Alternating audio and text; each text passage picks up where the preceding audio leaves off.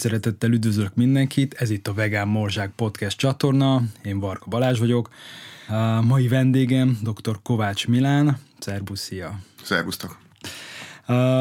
Be kell valljuk a hallgatóknak, hogy mi régebb óta ismerjük egymást. A a kapcsolatunk nem annyira személyes, mert azért annyira gyakran nem tartjuk még a kapcsolatot, viszont volt egy közös kapcsolódási pontunk, méghozzá az életmódorvoslás konferencia sorozatában találkoztunk, mint előadó, ott volt az első ilyen ismert kapcsolat.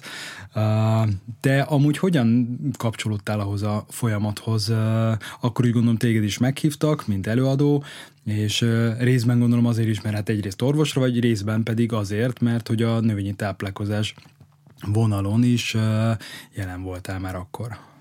Amikor először hallottalak téged előadni, az a Nagyvárad téri amit dr. Márki Ádám és Igen. a partnere szerveztek, egy nagy előadás sorozat, oda egy sima meghívott vendégként érkeztem, és akkor uh-huh. nekem az összes előadás közül, nekem is, mint sportolónak érdekes módon a vegán sport témájú előadásot tetszett az összes közül. A többi is jó volt, tetszett a mikrobiomról, meg a összes többiről szóló, meg tényleg ilyen szemfelnyitó volt a növényi eredetű tápanyagok tekintetében. Akkoriban nekem a vegánság még egy tulajdonképpen egy, egy, egy ilyen valahol távolban kezelt fogalom volt. Én nekem ott kezdődött ez az egész dolog ebben az irányban és utána lecsaptam a dolgot Ádámnál, hogy szerintem ez tök jó, igaz, hogy én mozgásszervi orvoslással foglalkozom, de ott is megjelenik az, hogy valaki a gyulladás irányába viszi a táplálkozásával a szervezetét, vagy az ellenkező irányba, akkor egy mondjuk egy nyugvó alapprobléma, amit, amit a hétköznapokban meg tud élni pokolinak, az teljesen megváltoztatható növényi táplálkozással abba az irányba, hogy 80-90 százalékot javulnak a panaszai. És amikor megláttam, hogy mögött ott az evidencia, akkor, akkor elkezdtem érdeklődni a többi dolog iránt, és akkor mondta Ádám, hogy jó, hát akkor viszont a mozgásról meg legyek szíves, akkor beszéljek én, ha már így a mozgató szervrendszer, és akkor így kerültünk a mozgásra, születtünk meetupba mind a ketten úgy gondolom, és akkor, ak- akkor volt, amikor már egyenrangú félként találkoztunk.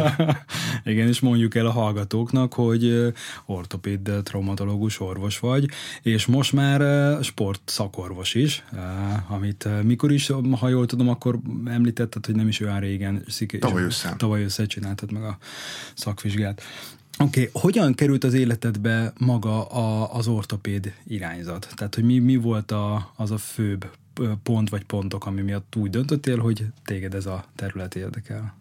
Amikor befejeztem az egyetemet, akkor annyi minden érdekelt, hogy már a többiek így a diploma előtt három évre tudták, hogy hol fognak dolgozni, és akkor oda jártak hallgatókorukban. Nekem nyomom nem volt, hogy, hogy mi lesz az, amit végül kiválasztok. De mondjuk ez ritka amúgy, tehát ritka az, amikor valaki hú, már ennyire pontosan tudja. Mm, ott az orvos. Vagy ott, sokan, ott, ott, ott ez nem ritka, ott ugye az alapozó évek után, az első három év után, amikor az ember megtanulja a betegségnek, meg az egészségnek az ABC-jét, utána már elég határozott elképzelések is vannak, illetve többségében, mert első évben még minden fiú sebész akar lenni, minden lány gyerekgyógyász, nem, nem, nem teljesen általánosan, de amikor én kezdtem, akkor ez volt a tendencia, de szépen az évek alatt kirajzolódik, hogy kinek mi tetszik, és nekem annyi minden tetszett, hogy, hogy, hogy tényleg nem tudtam eldönteni, viszont az egyetem alatt én is foglalkoztam, mentőápolóként dolgoztam a sürgősségi ellátással, és úgy mondom, valami, ami ilyen izgalmas, benne, jó benne a lecsó, lecsóban.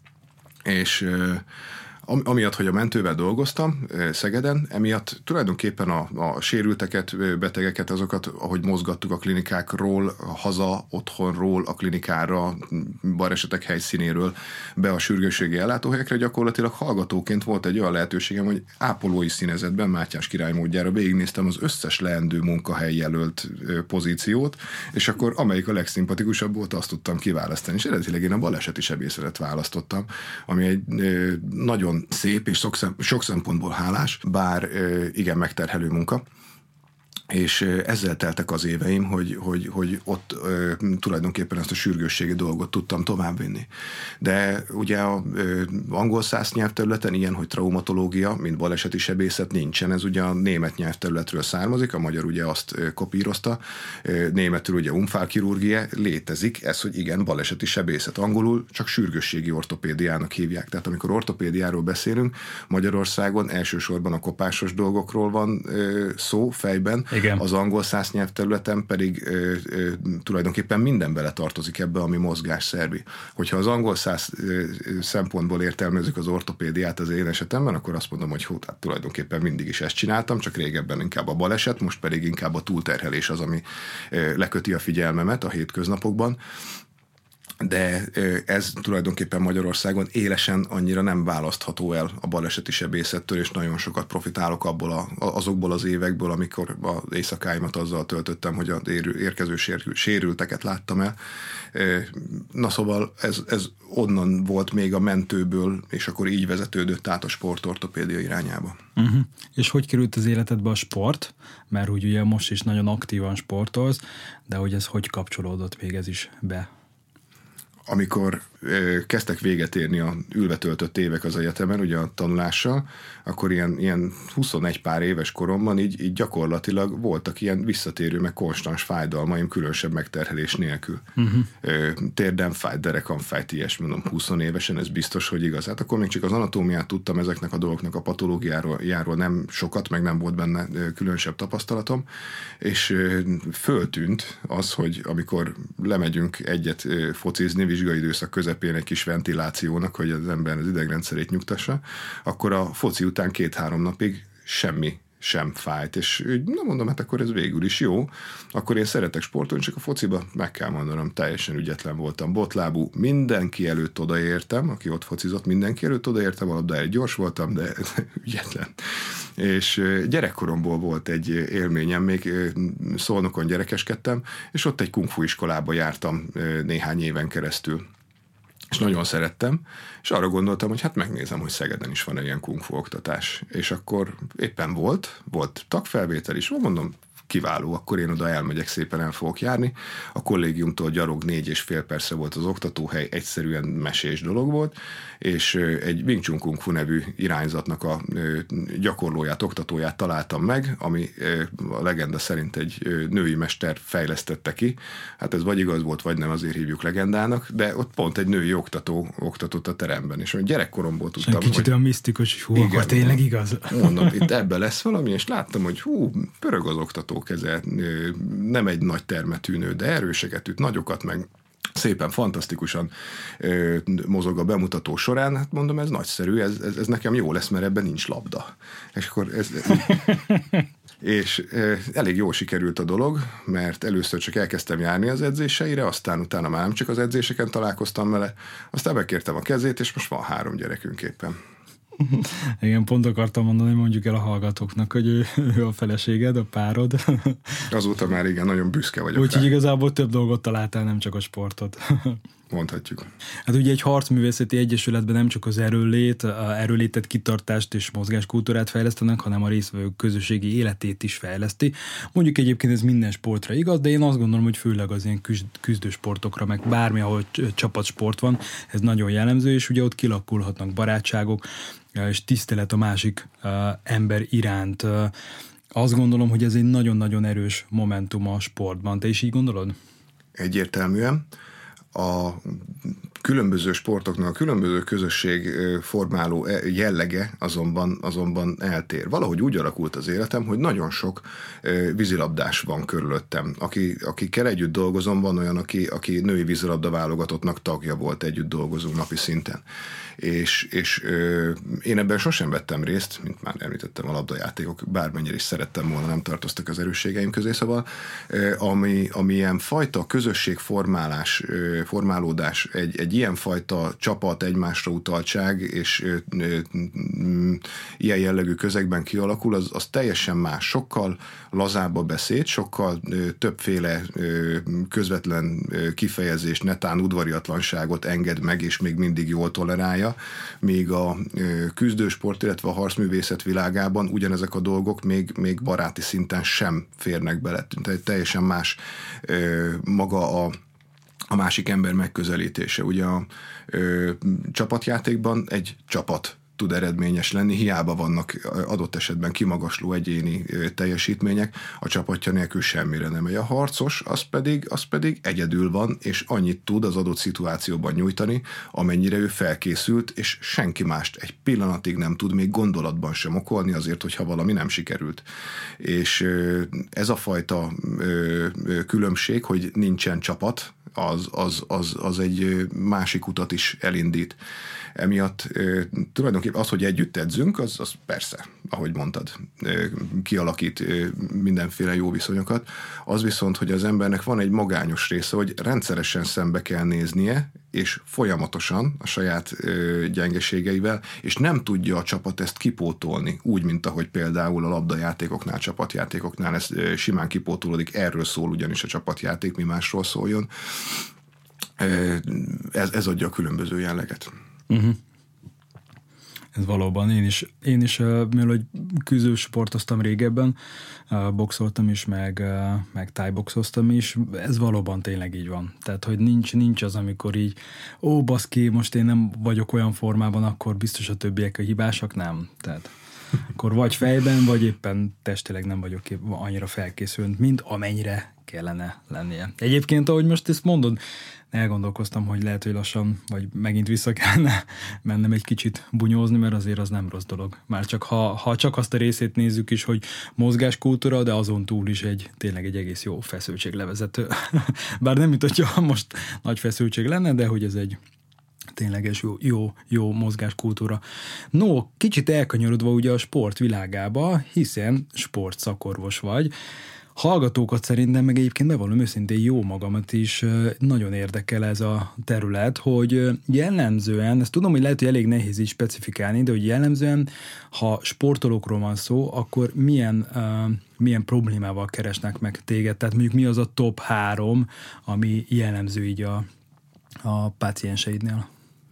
Hogyha csak a saját rendelésemre gondolok, akkor ott, ami ö, ö, ugye el kell különíteni, hogy versenysportoló vagy szabadidősportoló, a versenysportolók azok általában rövidebb távú, akutabb túlterhelések, esetleg kisebb sérülések kapcsán látogatják meg a rendelésemet, és azok olyan egyedi, ott nincsen akkora esetszám, hogy meglegyenek a típus esetek, ez ugye egy egyorvosos kis rendelő.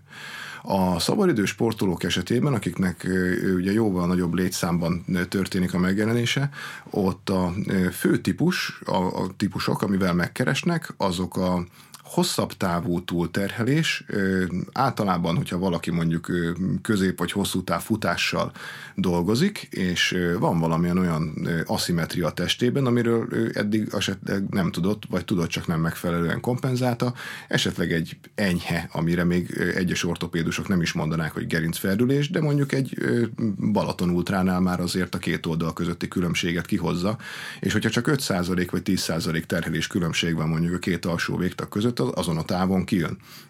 Hogyha ő bolti eladó lenne, csak, az is lehet nehéz fizikai munka, ott például nem jönnek ki ezek a oldal különbségek, tehát hogy ott ez a fajta probléma nem létezik. A, a másik ö, ö, tipikus és nagy csoport, amivel viszonylag sokan jönnek, amikor nem a sportból adódik, hanem még tinédzser korban ilyen-olyan kis ö, mozgásszervi panasz, ami úgy gondoljuk, hogy a sportból adódik, de az van, hogy a sport hozza ki, ö, mert ha nem mozogna a gyermek, akkor nem lenne baja sem. Mit jelent ez? Akkor jó a fájdalom? Nem, az, hogy fáj, az nem, annak meg kell keresni az okát, és meg kell szüntetni, de azzal, hogyha mozgatjuk a tinédzsert 10 és 20 éves kora között, azzal borzasztó sokat segítünk neki. Nem akkor, ez olyan, mint egy bankszámla, amire, hogyha az ember fizetget be a megfelelő időben a megfelelő összeget elhelyezi, akkor a végén a payback time idején nagyon sokat tud belőle profitálni. Ilyen például a koronária keringésnek a fejlődése, amikor is például a szívkoszorú sereinek a kapcsolati hálózata 12 éves kor előtt, hogyha álló képességi edzéseken is részt vesz, megvan ennek, hogy milyen arányban, meg hogyan kell beépülni az adott sportban, az edzés rendszerbe. De hogyha úgy általában mozog a gyermek, létrejönnek olyan kapcsolatok, amik, hogyha 16 évesen kezd el állóképességi sportot gyakorolni, már nem, ha felnőttként, akkor pedig már szinte egyáltalán nem alakulnak ki. És mikor lehet ennek a profitját hozni? Hát például akkor, amikor mondjuk ő 78 évesen megszerzi az első komoly koronária szűkületét, és van kerülő út a vérnek, hogy ő az ő szívét, szívizomzatát, tehát őt magát az egész embert életben tartsa, vagy nincsen? Most egy kicsit a mozgásszervitől elkanyarodtunk, ott is hasonló a helyzet, hogyha valaki fiatalon egyszer az izomzatát olyan állóképességűre, az izomin kapcsolatokat, a az incsont kapcsolatokat egyszer már egy komoly szintre fölfejlesztette, ugye nem azt mondom, hogy erőemerőt kell csinálni mindenkiből, sőt lefelé beszélem a 15-6 éves fiúkat, akik nagy izmokat szeretnének, a minél nagyobb súlyokról, mert még túl sokat árt a fejlődőben lévő gerincüknek, de hogyha egy ilyen fajta terhelhetőséget megszerez valaki tinédzserkorban, és mondjuk van is egy olyan átmeneti időszaka, mint amilyen például az én életemben volt, hogy elmentem az egyetemre, és akkor ott üldögéltem néhány évet a könyvek fölött, utána a visszatéréskor azokkal az alapokkal indulva sokkal könnyebb a dolga, mint ezek nélkül. Ami még nagyon tipikus dolog, amikor nem sportol a gyermek, ez a harmadik csoport, amiből sokat látok, az pedig az, amikor inaktív, tehát most az utóbbi másfél évben, főleg az online oktatással együtt a gyerekek is még sokkal többet ültek, mint egyébként. Igen, és amúgy is egyébként sajnos mondjuk az sok számítógépes játék, meg tévé, meg egyéb miatt. Amúgy is sokat ülnek ott, és azt látom, hogy, hogy azzal, hogy ugye a, a kisképernyő a kezében van, és azt lehorgasztott fejjel ö, igyekszik nézni, hogy nem, nem, nem tarthatja ki maga elé az iskola folyosóján, hát a következő elszaladó gyerek kiüti a kezéből, és itt tovább, tehát ezeknek a képernyőknek a jelenléte miatt, az inaktivitás miatt érdekes módon hétszer gyakoribb a sajárman, illetve a gerincferdülés, mint 20 évvel ezelőtt. Uh-huh. Pedig, pedig 20 év alatt a Kárpát-medencében nem változott meg a genetikai állomány. Ezek genetikailag is ö, befolyásolt állapotok. Az életmód az viszont jelentősen megváltozott, és amikor, amikor életmódról beszélek én, akkor valószínűleg egy kicsit másképp látom, mint te nálad. Ugye az életmód a, a, a könyveidből, a podcastjaidból látszik, hogy nagyon sokszor a mozgás és, és egy kap egy nagy fókuszt a táplálkozás. Nekem a táplálkozás inkább a határterület, arról én kevesebbet tudok, hanem az, hogy ez az ülő életmód, amivel terheljük a gerincünket, ez egy borzasztó nagy probléma. Az Egyesült Királyságban a dolgozni nem menés, tehát hogy a, a munkahelyre helyen való nem megjelenés fő oka a derékfájás hogy annyira fájt a dereka, hogy nem tudott bemenni dolgozni. Láttam egyszer erről egy kimutatást, a konkrét számokra nem emlékszem, de több millió óra szám az, ami munkaóra, ami elveszik a derékfájás miatt évente Angliában, amit valahol ki kell fizetni a munkáltatónak, de produktum pedig nincsen. Igen, és hogyha belegondolunk, akkor ez egy ilyen olyan blöd dolog, hogy az valami hihetetlen és lehetne kezelni, hogyha tudnánk azt, hogy hogyan csináljuk. Addig már eljutott az emberiség, jó részei, főleg Nyugat-Európa, hogyha mosom a fogam, akkor tulajdonképpen a, a, a fogorvost azt kevesebb szer, de legalábbis később kell elkezdenem látogatni. Na hát miből gondoljuk, hogy az ülő életmód és a, azzal kapcsolatos gerinc problémák azok másként lennének, hogyha mozog a gyermek, ahelyett, hogy ül, és az agyát fölpörgető, a testét pedig lefagyasztó dolgokat csinál a képernyő előtt, ahelyett a testét is pörgetjük, és ezzel együtt fejlődik az idegrendszere, nem csak az alapintelligenciája, tehát a gépekre utaltsága, annak az alacsonyabb szintje lesz kedvezőbb az ő életében, hanem például az első szívinfarktusát is sokkal nagyobb eséllyel és sokkal nagyobb minőségben éli túl, amikor nagypapa lesz, vagy nagymama korú. Mm-hmm. Tehát, hogy, hogy mm-hmm. ezek, ezek nagyon fontos dolgok. Több dolog eszembe jutott most ezzel kapcsolatosan, amit mondtál. Az egyik az az, ugye, hogy mondtad, hogy versenysportoló, meg végül is hobbista, vagy hát akik, akik lazábban sportolnak. Uh-huh. Én jó magam, egyébként az utóbbi időben észrevettem, és lassan azt gondolom, hogy én, tehát, hogy ha szívemre teszem a kezemet, akkor lassan rám is igaz ez, hogy a hobbista sportolók lassan annyit sportolnak, mint a versenysportolók. És, és ugye az ütötte meg a fülemet, amit mondtál, hogy a két sportoló típus között milyen jellegű problémák jelennek meg.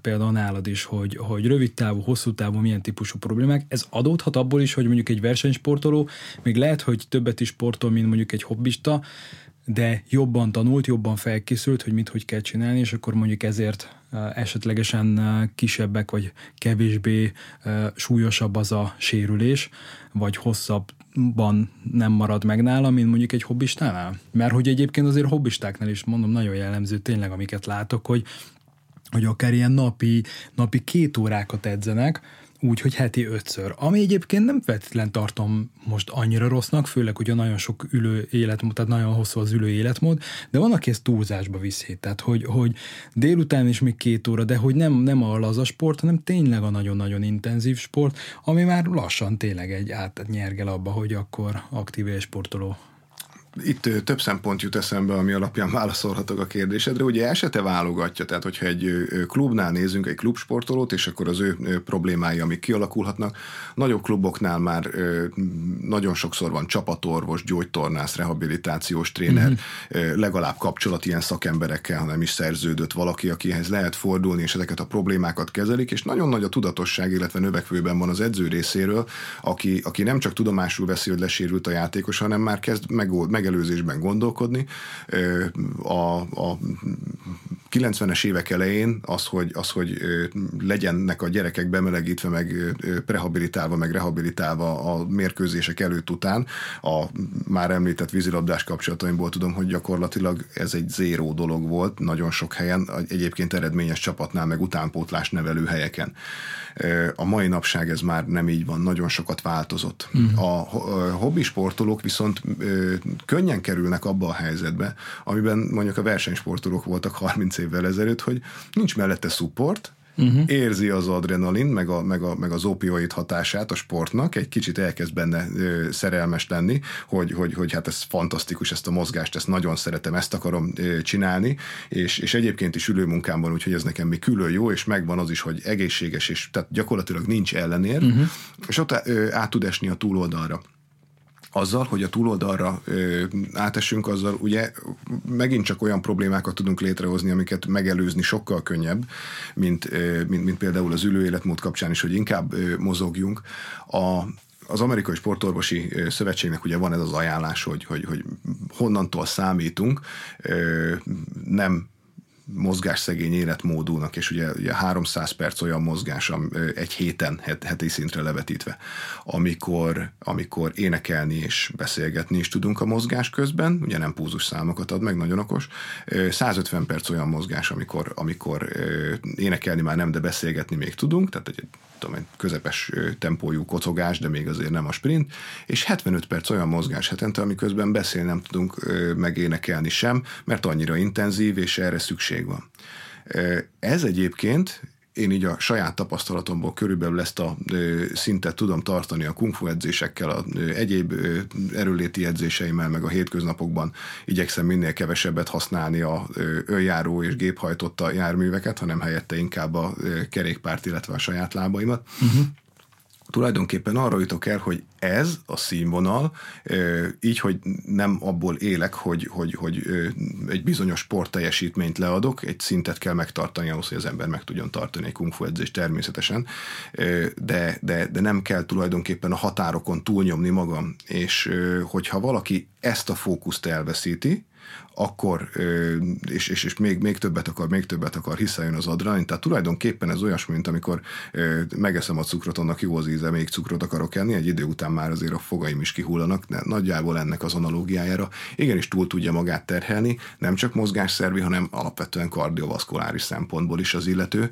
és előbb tud felszínre hozni olyan szívérrendszer eredetű problémákat, amik mondjuk egyébként lehet, hogy nem is, vagy csak sokkal később jelennének meg. Ennek is megvan a rizikó, hogy a sportorvoslásnak az egyik legnagyobb feladata, hogy ezeket szűrje és időben megelőzze. Ez egy olyan gondolkodás, amit nagyon könnyen magamévá tudtam tenni. Uh-huh. Értem. A hallgatóknak érdemes elmondani, hogy amúgy, hogyha preventív megoldásokról beszélünk, és, és célként fogalmazunk meg az, hogy próbáljuk minél jobban elkerülni a, a sportsérüléseket, mondjuk egy ilyen nagyon aktív életmód mellett, sport mellett, akkor érdemes eszközöket is bevetni. Te hivatalosan is amúgy SMR oktató vagy, ugye a hallgatóknak tényleg érdemes elmondani, a, aki nem tudná, hogy az SMR az egy ilyen speciális henger, van különböző keménységi fokozat rajta, és hát tulajdonképpen, ha most nagyon nyersen akarnám megfogalmazni, akkor azon gyúrjuk át magunkat, azon tudjuk a, az izmainkat kicsit átmozgatni, sőt nem is kicsit, hanem elég jól és hasznosan. Nekem is egyébként van otthon egy ilyen, én még emlékszem, nagyon vicces volt, hogy a testvéremtől kaptam ajándékba, nem emlékszem rá, hogy karácsonykor vagy mikor, és ez egy nem a leges legkeményebb, de mondjuk egy keményebb verzió. És emlékszem, hogy amikor először kipróbáltam, és ráfeküdtem ugye háttal, és akkor elkezdtem hengerezni, akkor azt éreztem, hogy tényleg, mint egy betonon feküdnék, és így Jézusom, és hát azóta eltett pár év, és, és most már úgy fekszem a, azon a hengeren, hogy úgy így komolyan azon gondolkodom, hogy hát ez egy ilyen semmi, és hogy most már tényleg lehet, hogy kellene egy még keményebbet venni. Uh, Beszélj kérlek a, a hengerről, hogy milyen előnyei vannak, és hogy milyen, milyen uh, preventív megoldásként lehet alkalmazni ezt. Már most valószínűleg a hallgatók többsége is az első kipróbáláson is túl van, ugye pár évvel ezelőtt ez nem így volt, körülbelül egy 6-8 évvel ezelőtt kezdett berobbanni a köztudatba az SMR, mint olyan. Ugye az, hogy most egy kicsi kemény golyóról vagy egy nagy puha hengerről beszélünk, az majdnem mindegy. A lényeg az, hogy egy eszközzel akarok a saját testemen, a saját testsúlyomat használva egy fajta tulajdonképpen nyomásterápiát alkalmazni. Mi ennek a lényege? Annyi a lényege, hogy amikor ellazított állapot állapotban tartom az izmomat, mondjuk beteszem a hengert a lábszáram alá, és ott görgetem, ellazítom a lábszáramat, a henger az a ügyeskezű masszőr kezének megfelelően készít egy, vagy csinál egy benyomatot az izmon. Mi a élettani helyzet itt ugye az, hogy laza állapotban van az izom, illetve az izomin határon levő feszülést érzékelő receptorok azt érzékelik, hogy mégiscsak van valami plusz feszülés, ez az információ elmegy a központi idegrendszerbe, aki azt mondja, hogy hoppá, én már lazítottam, de még lazábbat kell. És tulajdonképpen leegyszerűsítve egy lazúj parancsot, egy tónus csökkenési ö, ö, hatást kelt az izomzatban. Az érdekes velejárója ennek, hogy a lábszáramat, hogyha mind a két oldalon jó alaposan áthengerezem, a derék mobilitásom is javul gyakorlatilag percek alatt. Tehát az idegrendszeri visszaható hatás az nem csak azon az egy darab izom szegmentumon érződik, ahol a henger mechanikailag is lazít, hanem a test többi izmán is, hogy nyilván kisebb mértékben. Ezáltal, hogyha amikor a testünket áthengerezzük, ennek ugye megvan a korrekt technikája, nagyon nagyokat hibázni tulajdonképpen az ágyéki gerinc szakasz kivételével nem lehet, tehát hogy nem, nem, nem egy veszélyes dologról van szó, az ágyéki szakaszt pedig lehetőleg mindenki kérdezze meg egy felelősséget tudni vállaló oktatótól, lehetőség szerint gyógytornásztól, aki gyakran használja ezt a dolgot, és nagy tapasztalata van benne, hogy hogyan, illetve sose egy területet hengerezzünk, mert hogyha egy helyen kilazítom, a többi helyen meg tónusba hagyom az izmaimat relatíve, akkor az a sportsérüléseknek a meleg ágya. Nem edzés előtt, hanem edzés után hengerez hengerezünk, aki bemelegítésre használja a hengert, azzal tulajdonképpen csak alacsony intenzitású edzést vállalhat, egy nagy intenzitású edzés előtti hengerezés az adott esetben még problémát is okozhat. Nos, tehát hogyha megvan egyszer ez a lazító hatásunk, ez a laziló hatásunk, és utána kezdek el nyújtani, mondjuk lefutottam a 7 kilométeremet, az átlagos futóként órába beletelt, hazaérkezek, mondjuk tél van, és, és, és emiatt izzadt rajtam a ruha, és, és, és akkor hú, akkor gyorsan be a tus alá, jaj, de jó, tusoltam, most már leülök a tévé elé. Így lehet ugye jól összeszedni a futótér nevű korképet, meg mindenfélét, tehát ugye nincs meg a lazítás, nyújtás. Tusolás után is, ott csak néhány perc telt el, nyugodtan le lehet hengerezni, akár a tévé előtt, tehát hogy senki nem mondja, hogy ne figyeljünk máshova közben, azért nekem az a saját véleményem, hogy a saját testünkre érdemes jobban figyelni, mint bármi másra, hiszen ez az eszközünk minden ehhez szó szerint, lehengerez, és még utána egy pár percet fordít a korrekt nyújtásra. Nem csak egy kicsit meglökdösöm a falat hátrahagyott sarokkal, hanem, hanem, hanem rendesen megtanulni a, az ide vonatkozó dolgokat. Ezt egyébként, hogyha az ember olyan sportrehabilitációs gyógytornást, gyógytornást keres, aki, aki ezzel a témával foglalkozik, gyakorlatilag két-három foglalkozás alatt egy életre előre megtanulhatja a korrekt technikát, és onnantól csak használni kell. Úgyhogy a, a kedves hallgatók közül, ha valaki ilyennel foglalkozik, akkor nagyon ajánlok egy ilyenfajta konzultációs sorozatot, és hogyha akkor kezdek el nyújtani, amikor hengereztem is, az az alapletapadásaimat föllazítva egy sokkal hatékonyabb nyújtást tesz lehetővé.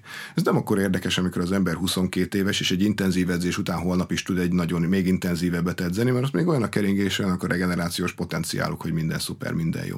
Amikor az ember közelébe kerül 35 után már úgy körülbelül a 40-nek, ott látom nagyon sokszor ezeket a túlterheléses problémákat kijönni, mert ha bár ő egész életében nyújtott, még az utóbbi időben hengerezett is, ott kezd egy olyan élettani biológiai változás jönni a testében, szervezetében, ami többet kívánna a, egy testnevelő ismerősem, aki 50 éves atlétizált fiatalon, 20-as éveiben a nyújtás, illetve a ehhez kapcsolódó tulajdonképpen prehabilitáció és rehabilitáció, amit elvégzett, azt mondta, hogy az edzésre, a sportra szánt időnek jó, ha 5%-át kitette, és semmi baja nem volt. Uh-huh. Most nevelgeti a két lányát 51 éves, 80-90 százalékot prehabilitál, rehabilitál, nyújt, jogázik, hengerezik, igénybe vesz mindenféle olyan technikákat, amikkel tudja a testét karbantartani, és a maradék idő az, ami az aktív sport.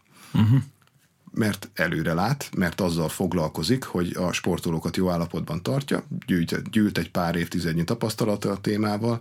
Én nem tartom rossznak venni az ő példáját, tehát hogyha ebben van egy take-home message, akkor az az, hogy az, hogy nekem 28 évesen ez vagy az ment, az 38 évesen is ragyogóan fog menni valószínűleg, de ahhoz, hogy 48-58 és így tovább is menjen, ahhoz a felkészülőt, alkalmazkodást a saját testemhez és az életkoromhoz, azt meg kell tanulni és el kell követni. Igen, és a, azért kicsit vicces hallgatni ezt, mert én jó magam is tapasztalom, hogy amikor egy kicsit elkumantottam mondjuk a nyújtást, meg tényleg a, az utólagos munkát az edzés után, és, és plusz még egyébként kemény edzést is csináltam, nagyon gyakori volt nálam a sérülés. Tehát úgy, hogy ezt én tudom jól magamnál, hogy ilyen negyed évente, fél évente mindig volt egy ilyen négy-öt napnyi szenvedés, vagy a lapockánál, vagy a, vagy a válnál. Például sajnos most nekem a Hát most már kezdem, kezdtem rendbehozni a vállamat, a jobb vállamat, de mondjuk körülbelül egy olyan három hónapig azért szenvedtem kicsit a vállammal. Tehát nem úgy, hogy, hogy használhatatlan volt, csak érzékeny volt. Tehát főleg amikor elkezdtem edzeni, akkor éreztem, hogy, hogy nem tudtam vele rendesen dolgozni. És uh, érzem, meg tudom is, hát nem is érzem, tudom, hogy ez részben ennek volt köszönhető, hogy kevésbé figyeltem oda a, az utólagos nyújtásra. Úgyhogy, úgyhogy igen, vannak tipikus ilyen, ilyen például, mint amit én is csinálok sportág, ahol meg aztán pláne, mert a, agyon nyírjuk a vállunkat, meg a hátunkat, kezünket, akkor az, az hosszú távon az nem, nem oké. Okay. Egyébként érdekes mód, hogy a hogy az a sportág, amit csinálunk, a calisthenics, ami ugye alapvetően a kicsit ez a tornász jellegű mozgások vannak benne, nagyon sok húzózkodás, mászlápok, stb. Ott ugye én láttam például külföldi uh, sportolóknál, akik nagyon ők ilyen versenysportban csinálják ezt, hogy, hogy már ilyen 30-40 évesen is nagyon gyakori a, például a vál probléma, és és persze, hogy kicsit olyan viccesnek tűnik, hogy oké, okay, ők mint ilyen viszonylag erős influencerek, sportinfluencerek mutatják, hogy mennek sportorvoshoz, vagy manuálterápiára, vagy masszázsra, és ők a különböző technikákkal oldják meg a problémát, de ott is látszik, hogy az nekik már probléma. Tehát nem, nem preventív megoldásként mennek oda, hanem már konkrét problémával, kialakult panasszal, igen. Hogyha ezt kommunikálják a fiatalabb sportolók felé, az, az most a hallgatók nem hallották, de egy hangosabbat dobbant a szívem. Ez azt jelenti, hogy a, a fiatalabbak, akiknek adják át a, a tapasztalatot, talán már megelőzéssel is többet fognak foglalkozni. Igen. Ezáltal sokkal kevesebb dolgom lesz a rendelőben, és sokkal több képzése fogok tudni elmenni. Igen. De konkrétan a, a rendelésen, amikor megérkezik hozzád mondjuk tényleg egy, egy sportoló, és mondjuk vegyük mondjuk az én konkrét példámat, hogy oké, okay, van mondjuk egy, egy aktív sport mellett egy ilyen erős vál problémája, mondjuk jellemzően, tudom, hogy ez nagyon specifikus, meg nem is akarok most belemenni a részletekbe, mert akkor persze ez már nagyon a, a szakma lenne, de végül engem kíváncsiakból érdekel, hogy ilyenkor milyen szaktás területeket tudsz bevonni, meg szoktál bevonni, hogy nyilván te is átnézed, mint orvos, mi az, amit a, te meg tudsz oldani, de hogy most csak ilyenekre gondolok, hogy akár egy, egy sportmasszázs, manuálterápia, ugye nem tudom, hogy például ugye tépelést csinálsz el, tehát minden egyéb, ami ahhoz kapcsolódik, hogy rendbe tett, hogy milyen olyan társterületek vannak, amit egyrészt nyilván most nem azért, mert te nem tudsz csinálni, csak azért, mert van egy olyan mondjuk kolléga, akinek át tudod adni, mert ő mondjuk lehet, hogy profi, hogy mi az, ami, ami így együtt szoktál dolgozni, vagy mik azok? a, egy nagyon jó dologra tapintottál rá erre, ugye az, hogy tudja az ember, hogy hol vannak az ő maga határai, akár időben, akár tapasztalatban, szaktudásban. Attól, hogy valaki ortopéd traumatológus, attól még ízületek és izmok tekintetében nem mindenható, közel sem. Mondok egy példát. Volt egy fájós térdem, amikor ben dolgoztam a traumatológián Szegeden, és mindenkinek mutattam, de olyanoknak is, akik térdeket operálnak, mondjuk sérült térdeket, tehát hogy azt gondolná az ember, hogy nagy tapasztalatuk van, és van is egyébként, uh-huh. de ez a szubklinikus szint, amikor csak terhelésre kicsit fáj, de nekem, ne, nekem panaszt okoz, Fú, gyakori. ezzel így igazából nem tudtak mit kezdeni. És uh-huh. nekem az egész rendelés az tulajdonképpen erre a csoportra megy rá, hogy aki ha bemegy az STK-ba, jobb esetben egy negatív röngennel, gyakorta annélkül fájdalomcsillapítóval elengedik, hogy ne sportoljon, tehát hogy ez ilyen katasztrófa. Az Igen, mert koiben igazából komoly probléma nincs, de hogy tehát nem kell vágni, vagy nem tudom. Igen, de azért csak orvoshoz fordulok, mert bajom igen, van. Hát igen. valamit ki kellene találni. Ugye ezekre a esetekre ott vannak a fizikoterápiás kezelések, meg sok mindenféle. Valójában arról van szó, hogy amit én úgy látom, ami legjobban hiányzik itt, az az, hogy megtaláljuk azt a pontot, ahol ő neki az egész kérdéskör kialakult. Mondok egy egyszerű példát, sarokfájdalom, féloldali. Ugye ő mondjuk rendszeresen mozog, focizik, röplabdázik, kosárlabdázik például, és neki, neki fáj a bal sarka. Meg kell keresni, hogy mi az az ok, ami miatt ő neki a bal oldalon jelenik meg. Van, aki azt mondja, hogy hát gondolom a túlsúly miatt. Nem. Ha túlsúly miatt lenne, a másik is fájna ez egy félreterhelés, tehát hogy nem, nem lehet mindent a túlsúlyra sem fogni, ezt nagyon gyakran követik el magukra előre az emberek fejben, hogy, hogy erre fogják, karantén alatt följött egy pár kiló, és akkor biztos attól van. Általában annyit, hogy a testsúlynak egy pár százalékát pluszba felszettük, még nincs baj. A kóros elhízásról itt nem beszéltem, az ugye egy másik helyzet meg kell keresni az okát. És hogyha neki a baloldali fáj, nézzük meg, hogy egyforma hosszú a két sípcsontja. Nézzük meg, hogy egyforma hosszú a két combcsontja. Ezek egyszerű vizsgálatok a rendelőben elvégezhető, uh-huh. jó közelítéssel, nyilván milliméterre pontosan, teljes alsó végtagi átvilágító röngen, vagy pásztázó röngen felvétellel lehet megnézni, és akkor ott persze kimérem az egyik csontot a másikhoz képest, mert ez egy exakt dolog még a nagyítás arányában még visszakövetkeztetni is tudom, hogy ő neki hány centi, hány milliméter az a terület. És ezáltal meglátom, hogy vízszintesben van-e a medencéje. És akkor azt látjuk, hogy bizonyos helyzetekben, amikor nincs is a medencének billenése, de van egy gyerekkorból hozott gerincferdülése, ami a gerinc melletti izomzat kapcsán a medencének a külső izomzatát, amik ugye a combcsontokat kifelé, befelé forgatják, hajlítják, húzzák, vonják mindenféle irány irányba, létrehoz csípő szinten egy aszimetriát a gerinc ferdülése. Nem sokat, egy kicsit. És ahogy halad előre, akkor 30-as éveiben egyszer csak hoz neki egy sarokpanaszt az átlag ortopéd rendelésre az ember bemegy, és kap a sarkába egy szteroid injekciót, vagy valamit, hogy ne fájjon. Hát csak becsaptam a szervezetemet, csak kikapcsoltam a fájdalmat, ami jelzi, hogy ott probléma van. Az okát kell megkeresni.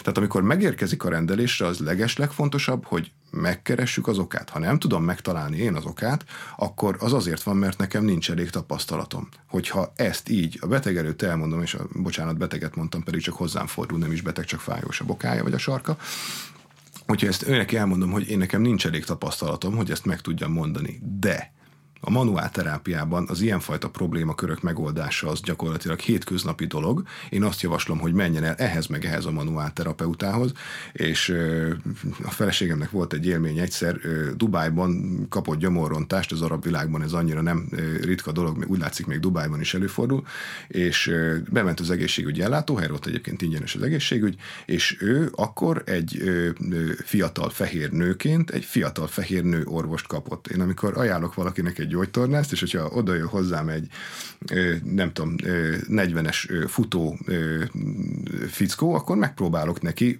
az ő stílusához minél közelebb álló szakembert, aki leghasonlóbban gondolkodik. Akkor lesz ugyanis a leghatékonyabb az együttműködés. Itt nyilván próbálom azt, akiről jók a visszajelzések, nem pedig az, hogy mit ír ki magáról a Facebookra, hanem hogy, hogy mik a visszajelzések, az alapján igyekszem a, irányítani és, és igen, a manuálterapeuta az ízületeknek, az izmoknak a manipulálásáról sokkal többet tud, mint én. Én lehet, hogy láttam tudom én, 400 csípő protézis műtétet, és a ö, ö, csípő anatómiájával emiatt műtéti szinten jobban tisztában vagyok, hiszen ő nem látott egyet sem, de nem biztos, hogy ebből fog fakadni a megoldás olyan, hogy valakinek van egy problémája, amivel hozzám fordul, és nincsen neki egy mozgásterápiás javaslat, amiből, amiből egy gyógytornász rögtön kiolvassa, hogy én szerintem hogyan kell kezelni a beteget, gyakorlatilag nincsen. Mindenkinek van a kezelőlapján egy telefonszám, amit fölhívhat. Úgy lép ki a rendelőből, hogy tudja, hogy ki a következő lépés. Ez nagyon sokat számít, hogy nem elengedem a kezüket, hanem a következő helyet is megjelölöm. A legkomolyabb társzakma mozgásszervi diagnosztikában az mégiscsak a képalkotó diagnosztika, és ha valakinek készül egy MR vizsgálat a térdéről, már azért azon a szinten eltájékozódom benne, hogy megtaláljam a strukturális károsodásokat. De amikor valakinek az a szakmája, hogy csak az emeriket nézegesse, radiológus szakorvos, és vele beszélgetek, akkor abból ki fog jönni az is, amit én nem tudok, vagy nem vennék észre. Tehát, hogy mindig mindenkitől kérdezni kell mindenkitől lehetőleg azt abban a témában, amiben jó. Tehát, hogyha én nekem kérdésem merül föl azzal kapcsolatban, hogy most egy korábbi podcastnak a címét láttam éppen mielőtt bejöttünk, hogy, hogy, hogy akkor most hogyan legyen ez a gyümölcsevés diabétesz esetén. Nagy valószínűséggel téged kérdeznélek meg az ismeretség körömből arra gondolok, hogy te tudsz erről a legtöbbet. Ha valaki hozzám fordul egy ilyen kérdésre, nem kezdhetek neki okoskodni, hogy ennek a gondolatnak a mentén alapvetően ugye a hozzám fordulóknak a arányában irányítom őket mondjuk rehabilitációs gyógytornászhoz, sport rehabilitációs gyógytornászhoz úgy értem. És, és jók az eredmények, és nem kell visszajönniük a rendelésre. Ugye, hogyha valakit, valakinek megmondom, hogy hogyan gyógyítsa meg magát, az utána még a szerzett tudással mást is meg tud gyógyítani. Hogyha én csak kezelem, akkor visszajárogat, nem halad olyan jól, és nem fogja elmesélni a klubban, hogy milyen szuper helyen járt. Ez nagyon fontos. Ezzel teljesen maximálisan egyetértek. Van olyan Hát most fura lesz a kérdés, de hogy van olyan kedvenc sérülésed, sportsérülésed, amikor jönnek hozzád, amit valamiért úgy, úgy jó kezelni? Mármint most vagy arra gondolok, hogy tudod, hogy jó a sikerélmény, hogy nem annyira egyszerű uh, kezelni, de hogy mégis, hogyha elmondod a lépéseket a, a páciensednek, akkor meg tudja oldani, meg tudjátok közösen oldani, és, és van egy tök jó élmény, tehát hogy van-e ilyen kedvenc olyan terület, amivel gondolom egy részben amiatt is lehet, hogy többen jönnek hozzád, vagy csak azért, mert annyira kis speciális terület, és hogy van egy ilyen jó kis, kis élmény, hogy ú, akkor ezzel tök jól lehet foglalkozni ilyenkor a legtöbb, legtöbben rávágnák azt a területet, amivel a legtöbb sikerélményük van, ahogy te uh-huh. is mondtad, tehát nyilván ott kap az ember legtöbb és megerősítést, ott volt a legtöbb sikerélmény, persze az a kedvencem. Vagy ahol a legnagyobb kihívás volt. Na, ez az az irány, ahova én igyekszem elkanyarodni. Uh-huh. Tehát ahol azt érzem, hogy nem sikerült, nem jött össze elsőre, vagy esetleg nem az az eredmény, mint amit én vártam, mi az, amit nem vettem észre. Tehát tulajdonképpen egy ilyen, egy ilyen rejtékutató üzemmód, egy ilyen mozgásszervi Sherlock Holmesként megpróbálom azt is kitalálni, ami mondjuk az első, második, meg a harmadik vonalbeli az egészségügyi minisztérium által kiadott szakmai protokollokra nem rendeződött mert aki őket rendbe tudja tenni, az nagy valószínűséggel a többieknél is hatékonyabb lesz. És nincsen olyan terület, hogy na akkor én most a tért környéki problémákat szeretem legjobban, hiszen a tért környéki panaszok, azok a tért környéki strukturális károsodások mellett gyakorta csípő, illetve deréktáj panaszok talált, alakulnak ki, egy végtaghoz különbség miatt alakulnak ki, gyakoribb ez a végtaghoz különbség, mint gondolnánk legalábbis az érendelőmben, ahova jönnek a panaszos emberek, és akkor én közlöm velük életükben először 40-50-60 évesen, hogy úgy látom, hogy egy centivel rövidebb a jobb lába, ezen valószínűleg, hogyha javítunk, akkor az ellenoldali külső tért panaszán tudunk segíteni, és, és, és az eseteknek egy jó részében jön is a pozitív visszajelzés, hogy azóta egyébként tök jó, azért nem árt, hogyha a gyógytornát is végigcsinálják. Szóval alapvetően az, hogy bejön valaki, mondjuk bejönnél te a vám problémáddal, és akkor valószínűleg meglepődni, hogy miért miért nézegetem a lábboltozataidat? Mit akarok én a bokádnál meg a térdednél? Miért kell, ahogy gerincet még azért csak megérti a, a, a, az átlag sportoló mondjuk, hogy a gerincét is megnézem, ha már probléma van, az relatíve közel van hozzá, de hogy, de hogy, de hogy ezeket a gerinc, deréktáji gerinc meg annak az állapotát miért nézegetem én, amikor ő neki, de neki ott fáj, ott nézzem meg, már szinte türelmetlenné, majd mindjárt odaérünk, türelem végzek egy állapotfelmérést. Ebből az állapotfelmérésből nyerek egy képet. Ez pont olyan, mint ez az interjú, hogy bemutatkozik nekem Én a, a testén levő problémát kell, hogy segítsem. Először beszélgetünk, akkor bemutatkozik nekem körülbelül 8-10 percben a szavaival, azzal, ahogy beszél a problémáiról. Utána körülbelül egy 10-12 perc alatt fölmérem az állapotát, ekkor bemutatom, bemutatkozik nekem egy álló helyzetben, ez csak egy tartáselemzés, itt nem kell komoly dologra gondolni, nincsen nagy futáselemzés, meg, meg, meg számítógépes kiértékelés, meg stb az én szemem van, és ennyi, és akkor e, tulajdonképpen nyertem egy képet, és ebből már félig megvan az, hogy mi lehetett, ami ezt a dolgot kialakította. Utána fogom és fókuszálok az adott esetben jobb vállára, illetve mindenre, ami a jobb vállával még kapcsolatban lehet, figyelembe véve azokat a tüneteket, amik neki panaszt nem okoztak, de én esetleg találtam ennek a vizsgálatnak a során. És így kialakulhat az, hogy ö, rá tudunk tapintani a lényegre, és sokkal kevésbé a tüneti orvoslás irányába megyünk el. Ez van, akinek frusztráló, hogy, hogy, hogy fogom is végni, pedig ő csak a vállát akarja megnézni. Ö, azt, a, ott, ott ugye annak olyan okai vannak, amik rajtam kívül állnak, nem tudok ö, tulajdonképpen a, ö, e, ezen a problémán segíteni azon kívül, hogy oldom valamelyest a hangulatot, ami benne a rendelőben van és van, akinek meglenyűgöző, és a kettő között bármelyik árnyalata meg tud jelenni. Úgyhogy nem, nincsen, és, és tulajdonképpen ez régebben készsebészettel szerettem volna foglalkozni, jön valaki a csukló panaszával, ott azért a lábbolcatokat nem kell megnézni, nem az általában helyi trauma vagy túlerőltetés. És talán ez az egyetlen ilyen.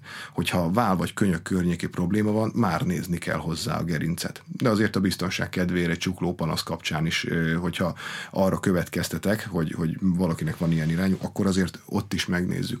És akkor így alakul ki, hogy egy konzultáció, az gondolnak az emberek arra, hogy 10 perc lesz, vagy 15, vagy nem tudom mennyi szokott így az időkorlátos konzultációk vannak, ami ugye az időkorlátos konzultáció az mit jelent? Akármi bajod van, 15 percnél nem foglalkozom vele többet. Uh-huh. Ugye ezt, ezt üzeni hogyha ö, bejön hozzám valaki, és nincs meg 47 perc alatt, akkor 48 percben is nézem, az asszisztensnő már forgatja a szemét, odakin már többen ö, várnak, megkérem, hogy bocsi, küldjék, hogy menj ki, kínáld őket egy pohár vízzel és egy kávéval, mert itt nekem még kelleni fog 4-5 perc és akkor úgy, igyekez, úgy igyekszünk rendezni a beosztást a rendelésben, már most elég nagy rutinom van abban, hogy mikor szoktam én fejben egy kicsikét jobban belemenni ezáltal időt eltölteni, hogy ne csúszom meg a rendelés, ez egy technikai probléma, hogy minél kevésbé várossuk meg azt, aki a következő lesz, az is nagyon rossz élmény, és, és én nem akarok a rendelésemmel kapcsolatban rossz élményt okozni senkinek. Szóval az én kedvencem az, amikor rájövök arra, amire más nem jött rá. Uh-huh. Ez egy izgalmas terület, abszolút. Pont egyébként hallgattam egyszer egy rádióműsort, és pont abban is arról beszéltek, amiről félmondattal kitértél, hogy ugye mondjuk egy lábrövidülés, mondjuk tényleg csak egy fél centi vagy egy centi, ami egyébként, vagy bármilyen egyéb is akkor abból eredő mozgásszervi probléma, az mondjuk adódhat abból, hogy mondjuk kamaszkorban, fiatalkorban valakinek lesz egy sport által okozott, mondjuk bokaficam, húzódás, ami egyébként hatalmas nagy problémát akkor még nem okoz, mert egyrészt ugye bemelegített állapotban voltunk, mégsem olyan nagyon fájdalmas az a, az a terület, de hogyha az nincsen kezelve, akkor lehet, hogy 10-15-20 év múlva majd egy problémát okoz. Milyen gyakran találkozol uh, ilyen jellegű uh, helyzetekkel? Tulajdonképpen egészen gyakran. Uh-huh. Uh, az a amit nagyon fontos az ilyen nagy baleset nélküli panaszok kapcsán tisztán látni, az az, hogy amikor először jön a tünet, az akkor jön, amikor a szervezet saját kompenzációs mechanizmusai először elkezdtek kimerülni. És egyébként ebből nagyon sok van. Van sejtszinten, van ö, szöveti szinten, van biomechanikai szinten, és van pszichés szinten is, meg van hormonális szinten is, és amikor ezek elkezdenek először kimerülni, mert ha valaki kificamított a bokát, egy szalag túl ö, jutott ugye a szöveti behatásnak az erőssége az ö, ö, nagyobb, mint a szövet ellenálló képessége, akkor létrejön a szakadás, és akkor kész a traumatológia. Tehát nagyjából így néz ki a ö, dolog az, az, az, az egyszerű traumatológia kapcsán. Ez nem jelenti azt, hogy erre a szakmára nincs szükség, nagyon sok ilyen sérülés van. Akkor mi van, amikor valakinek fáj a bokája, és hát, de hát nincs elszakadva, nem sérült meg, mondja a traumatológus. Nincs kikopva a boka ízülete, mondja az ortopédus. Nincsen ö, immunológiai gyulladásos betegsége, mondja a reumatológus, és ezzel úgy nagyjából már kezdjük kifújni a mozgásszervi szakmákat, még azért elmegy egy idegsebészhez, nem egy gerinceredetű az ő bokafájdalma, és nem, nem, nem gerinceredetű a bokafájdalma. Elmegy egy gyógytornászhoz, nem volt megsérülve véletlenül a bokája az elmúlt években? De, de igen, többször. Mm, úgy látom, hogy innen az ödéma nem húzódott, nem fejeződött be a szalagsérülés. Csináljuk már meg ezt a boka rehabilitációs programot, három hét alatt tünetmentes. Tehát az, hogy a megfelelő helyen kezeltessük, az, az, az mondjuk egyébként egy ilyen tök fontos dolog, és az, hogy amikor először tünetet ad az vajon benne van-e abban a gondolati körben már annak, aki foglalkozik vele, mert egy STK-ban, ahol egy betegre három perc jut, ott, ott ez nyilván nem tud kibontakozni ez a dolog. De hogyha benne van az, hogy oké, okay, gondoljunk az előzményekre, nézzük meg, hogy milyen ö, egyéni dolgai vannak. Szült három gyereket, mind a hármat a bal csípőjén hordta. Ö, gerejhajító volt, ezáltal ö, lehet, hogy ő a bal térdén támaszkodott a hajítás pillanatában sokat, és most eltelt a 15 év, most meg van neki egy bal tért kalács körüli panasza, és így tovább, hogy, hogy ez, ez, ez ugye a hosszú távból, amikor ő neki volt egy túlterhelése, netán néhány kis mikrosérülése, ami panasz sem okozott, ugye körülbelül ilyenekre gondolhatsz. Igen. Ezek, ezek relatíve gyakoriak, és ezek adják ezeket az, úgy mondjuk ezt, hogy szubklinikus formát, ugye diagnózis nem társul hozzá, tehát az, hogy valakinek fáj a térde, nem mondjuk a derékfájásnak most már van önálló BNO kódja, annak ellenére, hogy én magam itt helybe föl tudnék sorolni 17 olyan ö, ö, dolgot egy perc alatt is, ami ezt okozhatja, és még tízszer ennyit, hogyha ö, kapok egy néhány percet. Tehát, hogy, hogy tulajdonképpen nem az a cél, hogy diagnózis gyártsunk, de az orvosképzésben az van benne, hogy jó anamnézis, féldiagnózis, jó diagnózis, jó terápia, ugye? Ez, ez tök sok helyen igaz. Amikor egy ennyire vegyes kép, ahol új lenyomat szinten különböznek a gerincek egymástól, és ott keresem a térpanaszt, ott tulajdonképpen ez a fajta holisztikus látásmód, ez sok helyzetben segít. Sokszor meg semmi szükség rá, mert tényleg csak egy sima strukturális térkárosodása van. Uh-huh. Mit gondolsz jelenleg, van-e, és hogyha van, akkor milyen evidenciája van a lelki eredetű problémáknak, amik kapcsolódnak mozgásszervi problémához? Olyan boldog lennék, hogyha most így elő tudnék pattintani néhány stadit, meg azokra hivatkozni. Nagyjából 5 perc alatt lehet keríteni ezzel kapcsolatos evidenciákat bőséggel. A, a mozgásra születtünk meetupon néhány ilyet idéztem is, hoztam is, azt, hogyha a kedves hallgatókat ezen a szinten is érdekli továbbolvasás szempontjából szívesen elküldöm a linkeket. A jómozgás.hu megvan az elérhetőségem ezer örömmel azonnal. Szóval ugye nagy, de hadd beszéljek egy kicsit, ha már a kungfuról is szó esett, hogy, hogy hogy látják azok az emberek a test és a lélek kapcsolatát, akik mondjuk egy négyezer éves múltra visszatekintő úgynevezett hagyományos kínai orvoslással foglalkoznak, és hogy ők miket mondanak ezekkel kapcsolatban. Ez nekem ugyanis nagyon sokszor segít. Nem vagyok kínai orvos, nem tanultam komplementer medicinát. Én a kungfun keresztül amennyi ilyen fajta dolgot Hongkongban, most ugye persze más a külpolitikai helyzet, de amikor még jártunk ott, ott lehetett simán kungfut oktatni. Pekingben ugye már tíz évese volt ilyen hely, lehetőség, Hongkongban még igen, és ott nem lehet kungfu iskolád akkor, hogyha alap sérüléseket nem tudsz kezelni. Ne legyél oktató, küzdősportban, arcművészetben, uh-huh. hogyha nem tudod meggyógyítani a diákodat. Nem, egyszerűen nem mennek hozzá az emberek tanulni. Nem lehetsz ö, ö, legalább egy alapgyógyítási szaktudás nélkül sportoktató, ha úgy vesszük. És ö, az ő írásaikból egy csomó minden átjött nekem. Az egyik ilyen az az volt, hogy ö, annyi, hogy, hogy igen, a hosszú élet titka az az egészséges csípő és az egészséges gerinc. Nem azt mondták, hogy a hosszú élet titka az a nem tudom, maláta kávé. Nem azt mondták, hogy a hosszú életet, nem, nem valami külső dologra hivatkoztak, hanem azt mondta, hogy tartsd egészségesen az ágyéki gerinceret és a csípődet. Az ülő életmóddal mit károsítunk leginkább? Mit csinálunk tehát az ülő életmóddal? Rövidítjük az életünket.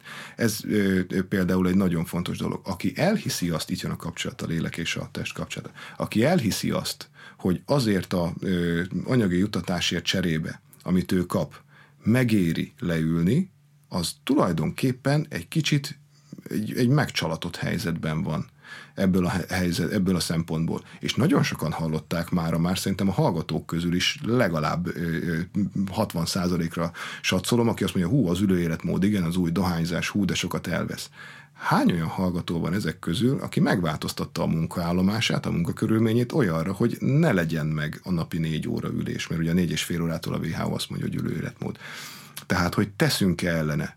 Ha valaki hajlandó magáért tenni, hajlandó megváltoztatni adott esetben akár a munkahelyét, ha az az, ami megbetegíti, akkor ő lesz az, akinek jó a kapcsolata a testével, és ő lesz az, aki egyébként sokáig fog élni. Nem mondom, hogy feltétlenül ő lesz az, akinek a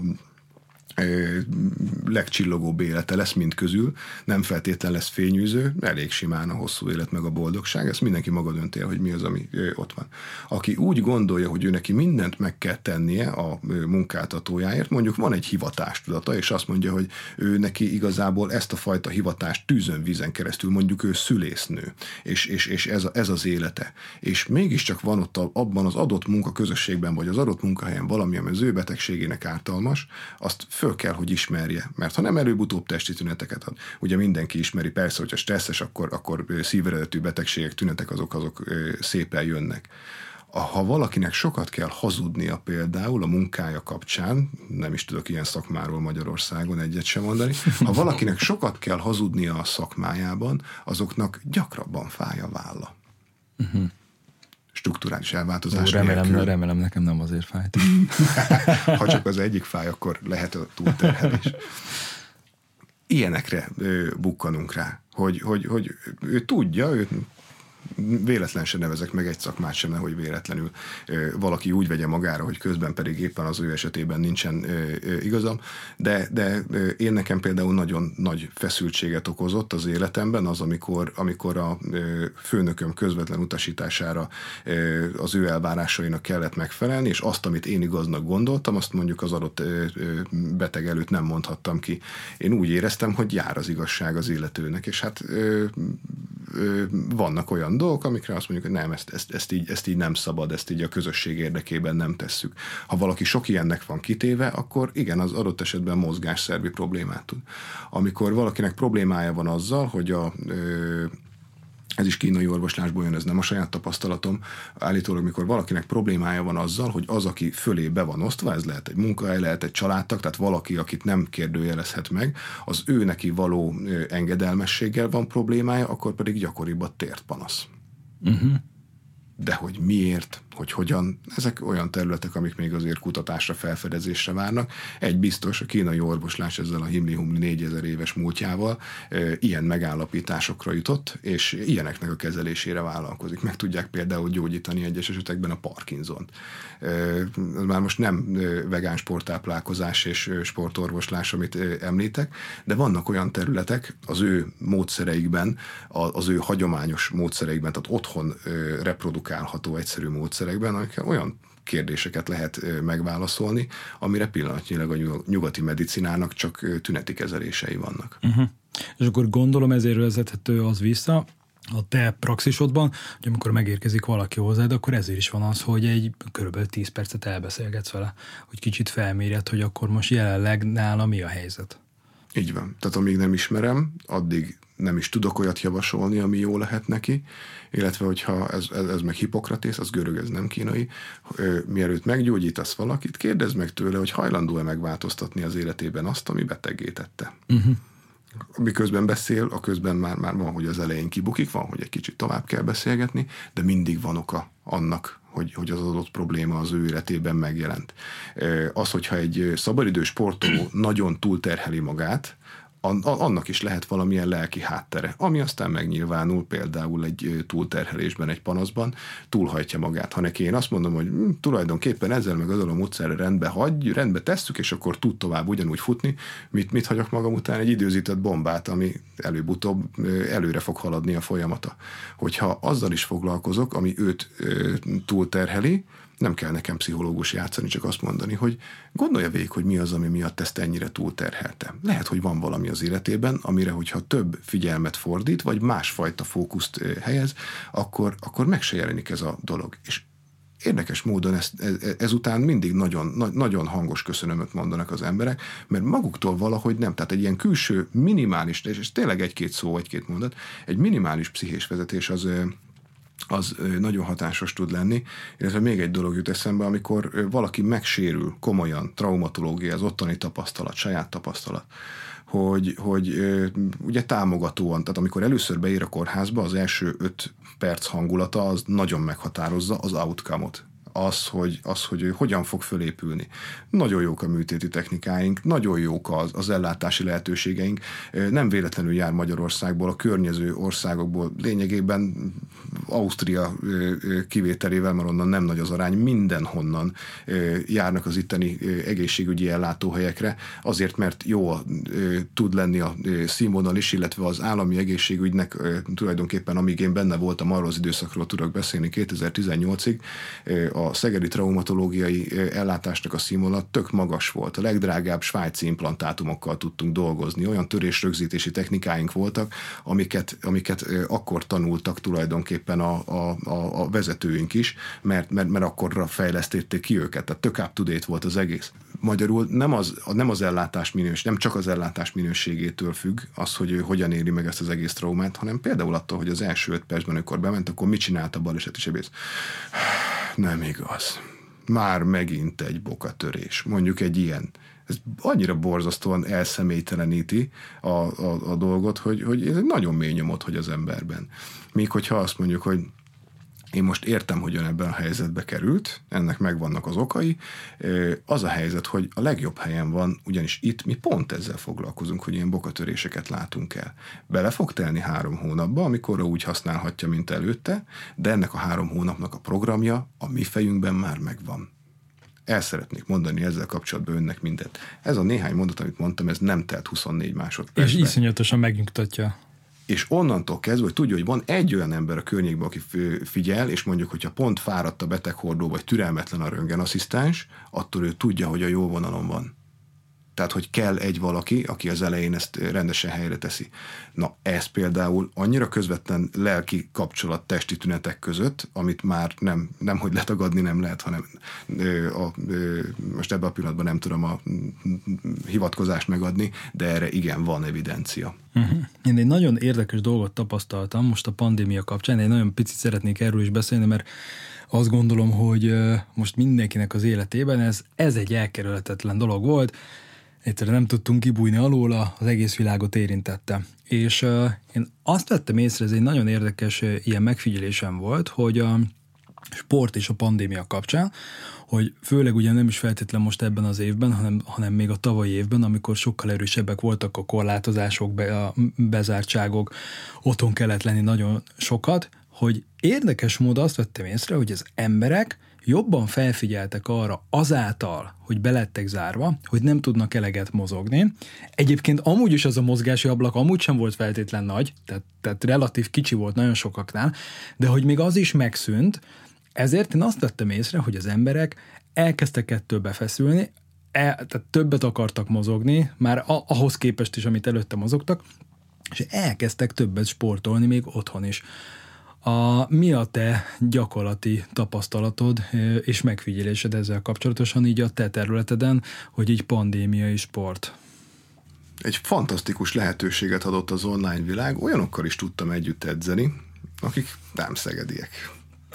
Azok viszont, akik ahhoz szoktak hozzá, pszichésen, testileg mindenhogy, hogy az edzések során karnyújtásni távolságra vagyunk egymástól, és ez nem feltétlenül a maga a harcművészeti képzés, hanem egy sima erőléti edzés, amiben van egy kis gumiszalag, van benne egy kis ketlebel, saját testsúly, esetleg egy logózsák, üssük, rúgjuk, tehát hogy tulajdonképpen egy ilyenfajta köredzéses tréninghez, ha, ha valaki hozzá van szokva, és én online kezdem el neki tartani, ott nagyon sokan azt mondták, hogy jó, inkább megvárom, amíg meg megint lehet együtt edzeni. De Nagyon érdekes. sokan uh-huh. pedig, akik addig nem voltak nyitottak az adott mozgásra, így, hogy otthonról az ő megszokott kis fészkéből kényelmesen el tudta végezni az edzést, és ilyen komoly vezetéseket csinálta, hogy megkértem, hogy tárják ki az ablakot, ha tél van akkor is, mert akkor friss levegőbe tud mozogni, esetleg hagyja magán a pulcsit. Ilyenektől el voltak olvadva azok, akik akkor jöttek ehhez az uh-huh. egészhez. A, tulajdonképpen az első hullám alatt nem nagyon tudtuk, hogy mi lesz, hogy lesz ott. Tulajdonképpen még egyedül próbáltunk edzeni, szinten tartani magunkat. A második és a harmadik hullám alatt viszont már rutinos karanténosként így szépen jó, akkor az edzéseket megtartjuk, a heti 2-3-5 alkalmat mikor mennyit leközvetítjük, aki szeretne részt vesz, nem kérünk érte részvételi díjat, és aki akar, annak a lehetőséget megadjuk és ezáltal tulajdonképpen, hogy lehetőséget adtunk, de nem követeltünk semmit cserébe, tulajdonképpen egy ilyen nem kényszerített helyzetben összejött egy kicsi, lelkes csapat, változás, kicsi fluktuáció csapatban, de lényegében végig tudtam én gyakorolni és edzeni a dolgokat. Mindenkinek van gyengéje, nekem tulajdonképpen a, a reggeli tréningekkel kapcsolatban az a gyengém, hogy amikor, amikor valami nem jól sikerült az alvással az éjszaka, akkor reggel nehezen veszem magam rá az edzésre. Nekem rengeteget segített ebben az, hogy én nekem meg kell tartanom online az edzést. Mindezt a teljes, iszonyat magas volt a Covid paraérték az én fejemben, mindezt úgy, hogy biztonságosan otthonról, és nem kell találkoznom sem, senkivel, de emberek számítanak rá, hogy én két csütörtök reggel 8 órakor szombaton meg a megbeszélt időben bekapcsolom azt a kamerát, lediktálom az edzést, instruálom azt az edzést, és még végig is csinálom velük, és ez, ez tehát nekem a személyes tapasztalatom az így ez volt. Nyilván nem növesztettem ki országos méretűre, viszont fantasztikus, hogy mennyit tanultam egy Adrian nevű hölgytől, aki az Egyesült Államokban egy YouTube csatornát csinált, nagyon profi oktató egyébként, és nagyon, tehát tényleg csak beszélni, hallgatni, az is már egy fantasztikus, megnyugtató dolog, hát még az ő mobilizációs technikáival átmozgatni magunkat, és azzal tette magát tulajdonképpen ilyen több milliós követőtáborúvá, hogy teljesen ingyenesen tartja a joga óráit, rendszert adott neki, naptár, ma ezt csináld meg, ma ezt a videót csináld meg, ma ezt a videót csináld meg, fejleszt is, és ez idő alatt nem kér érte pénzt, és nem hagy reklámot tenni a videójába, mert az megtöri az ő jogáját. Magyarul értéket akart adni. Én nekem ez nagyon tetszett a magam szintjén, kicsibe ebben, ezzel próbálkoztam, és, és amekkora sikerem volt, akkora volt ebben a dologban, több milliós követőtáborom nem volt, de, de Adrientől megtanultam egy jó pár joga mozdulatot, és a ma reggel is a hengerezés után azzal melegítettem be magam, mielőtt jöttem a stúdióba. Nagyon sok lehetőséget ad ez az online világ, és tulajdonképpen a, ami, ami rigid, az halára van ítélve, ami alkalmazkodókész, az pedig élettel teli. Ezt sok helyen hallhattuk, én pont kínai eredetű mondásként ismerem, ha tudunk alkalmazkodni ezekhez a dolgokhoz, és megtartani azt a 300 plusz 150 plusz 75 percet az életünkben hetente, akkor hosszú távon nem lehet baj. Uh-huh. Egyébként érdekes mód, hogy, hogy ugye vannak ezek a számok, amiket mondtál, hogy hogy amúgy én, én még nem is tartom ezt soknak ezeket a számokat a sportra, főleg úgy, hogy Ez csak a határ, ugye? Igen, igen. Tehát, hogy főleg az, aki, az, amit ugye beszéltünk is, hogy a napi ülő életmódot folytat, tehát mondjuk minimum a munkája során, hogy azért valljuk be őszintén a 21. században a digitális világ, akár most marketing terület, üzleti terület, szinte már minden számítógép előtt van. Ha számítógép előtt van, sajnos muszáj leülni elé, és ezért az, ez azt jelenti, hogy 7-8-9 vagy esetekben 10-12 órát is dolgoznak az emberek, és emellé beiktatni az edzést, mondjuk akár napi szintű fél óra, 40 perc, szerintem kevés. Főleg úgy, hogy az emberek többsége, amikor befejezi a munkát, akkor ahogy te is mondtad, hogy nem kerékpár, nem gyaloglás, hanem, hanem beül akkor a kocsiába, ül, ül inkább, hazáig. Igen, ül a hazáig, aztán hazamegy, jó, maximumig ugye akkor valamilyen sportot beiktat, majd utána ugyanúgy leül a tévé elé, és akkor megnézi a kedvenc sorozatát. Tehát, hogy én ezt azért látom problémának, hogy, hogy tök jó, hogy megvan a sporthoz való szeretet, de hogy valahogy komplex módon nem kezelik a változást az emberek, amikor, amikor mondjuk egészség meg sport kapcsolatát nézzük. Tehát én pont, pont ezért is javaslom az, hogy, hogy mondjuk akár egy erős sport mellett legyen meg mondjuk ez a napi 8-10 ezer lépés, vagy valamilyen ahhoz hasonló intenzitású, vagy akár egy erősebb intenzitású, valamilyen típusú kardió. Ezzel csak egyetérteni tudok, hogyha egy oldalúan terheljük magunkat, mindegy, hogy melyikkel. Van, ha valaki csak fut, a másik, aki csak akár a calisthenics csinálja, nagyon könnyen megjelennek a túlterhelések, a cross training pedig mindig jó, ha az egészség szempontjából nézzük. Tehát sokkal könnyebb a fokozatosságot, sokkal több információt nyer az ember a saját testéről, úgyhogy ezzel nagyon egyet tudok érteni. Oké. Okay. A kung fu egy nagyon picit még visszakanyarodva, akkor igazából tulajdonképpen te kung fu edzőként is tevékenykedsz. Most már igen, igen Most már. néhány éve letettem a mestervizsgát, és azóta igen, oktatóként is dolgozom. Meg persze ugye Magyarországon ez hozzá van kötve ez az OK és vagy egyéb sportedzői minősítéshez. 2016 óta ilyen nem is van, úgyhogy igen, tanítok és taníthatok. Aha. Egyébként a, azt tudom, hogy más, tehát mondjuk mit tudom én, egy, egy karaténél tékvandónál, azért ott a, a vizsga, hogyha valaki mester vagy bizonyos fokozatot el kell érjen, azt tudom, hogy elég kemény. Tehát, hogy van olyan, amikor még rendesen eh, szemikontaktban is több, több ellenfél ellen kell küzdeni, és a többi kung fu-nál ez hogy volt?